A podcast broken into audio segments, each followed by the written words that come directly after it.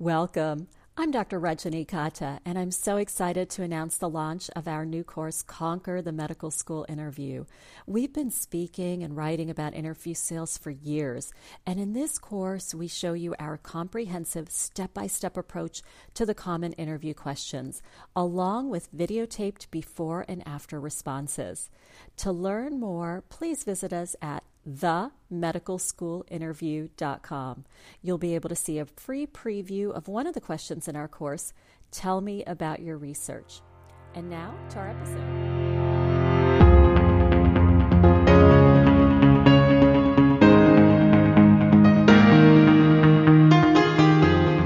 Welcome to the Success in Medicine podcast. I'm Dr. Rajani Katta, author of The Medical School Interview and I'm here with my co author and partner, Dr. Samir Desai. And on today's episode, we wanted to talk about a factor that's extremely important in the medical school admissions process, and that is the medical school interview. So, Samir, I want to jump right in. How important is the medical school interview in the entire admissions process? That's a great question, Rajni. It's something that I get asked a lot by not only students, but parents. And what I tell them is that the medical school admissions interview is incredibly important. And I often point them to the different medical school websites where they can see the type of language that medical schools use to describe the importance of the interview. So, what I'd like to do is give you an example, and I'm taking this directly from the Ohio State University College of Medicine website, and I quote Even students with excellent credentials and a chance to one day become a great physician can end up missing out on their medical school dream with poor interview skills. You know, I've spoken and you've spoken to a lot of medical school applicants and even their parents. And we've noticed that there are a lot of misconceptions about the importance of the interview. Can we uh, can we talk about that more? Absolutely. And when I speak to applicants and parents about the medical school interview, I hear the same thing, Rajani. And there's this feeling that the admissions process is largely about the GPA and MCAT, and that everything else is nowhere near as important. And I meet a lot of people who believe that once they get the interview, the interview is essentially a formality. And so when I talk to them about the whole admissions process, what I tell applicants is that everything is important and the interview is very very important and to you know drive that home I'd like to share with you some interesting data. And you can access this data on the AAMC website. And when you go there, what you'll find is that nearly 20% of applicants with GPAs greater than 3.79 and with MCAT scores between 514 and 517, 20% of this group fails to gain admission to medical school. And I want you to just think about that for a minute. You're talking about some of our highest academic achievers, students with very high GPAs and MCAT scores that are in the 92nd to 95th percentiles. And one fifth, almost one fifth of these students are not getting into medical school. I remember when I first heard that statistic, I was really astounded because there is a common perception that if you are able to get that high GPA and that high MCAT score, that you should be into medical school. But, you know, just rephrasing what you just said, I mean, it really is astounding because you and I both know what it takes to get a GPA that's a 3.8 or above that is years and years of intense and challenging coursework to get that high of a GPA. And then to get an MCAT score that's in the 92nd percentile or above, I mean, that is months and months of intense preparation. And then after getting both of those, uh, you know, those grades and that score, to have one fifth of that group not get into medical school is really astounding to me. Let's talk about that more. Why is this group not getting in? Another great question. And there are so many reasons why applicants may not get into medical school. It may be that something's missing, something perhaps is lacking in an area or multiple areas. For example, it could be their volunteerism, it could be something to do with their research experience, it may be shadowing, it may be the quality of the letters of recommendation. And so there are many different things that could be going on, but there's no question that a lot of it has to do with the medical school interview. And I want to share with you the words of another medical school, and this is the LSU Shreveport School of Medicine. And they write, and I quote, high grades and or MCAT scores alone are never enough. For those interviewed, impressions from the personal interview are exceedingly important. Let's talk about more data. Do we have any data about how important the interview is relative to other admissions criteria? In fact, we do. And a few years ago, the AAMC conducted a survey where they asked medical schools what criteria do you use to make decisions about whom you will extend offers to after the interview?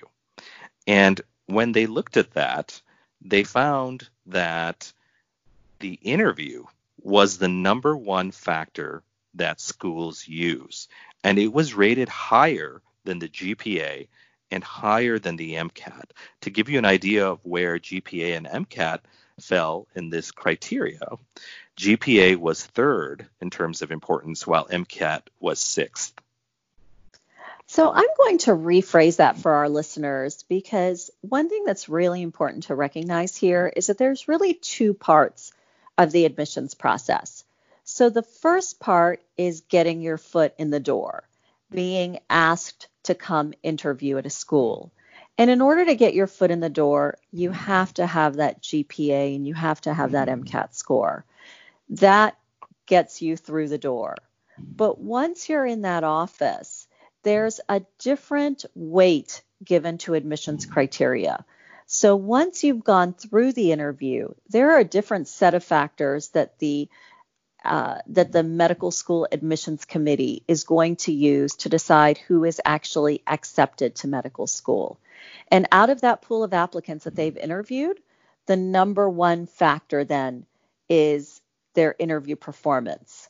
GPA becomes third in importance, and your MCAT score becomes sixth in importance. So I think that's really surprising data for a lot of the applicants that we speak to, really talking about the importance of the interview. But Samir, let's shift gears just for a moment because I think a lot of students may wonder why the interview is so important.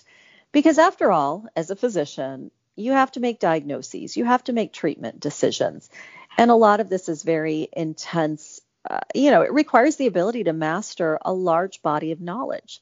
So it would make sense that the GPA and the MCAT would be able to provide more insight into an applicant's ability mm-hmm. in these areas.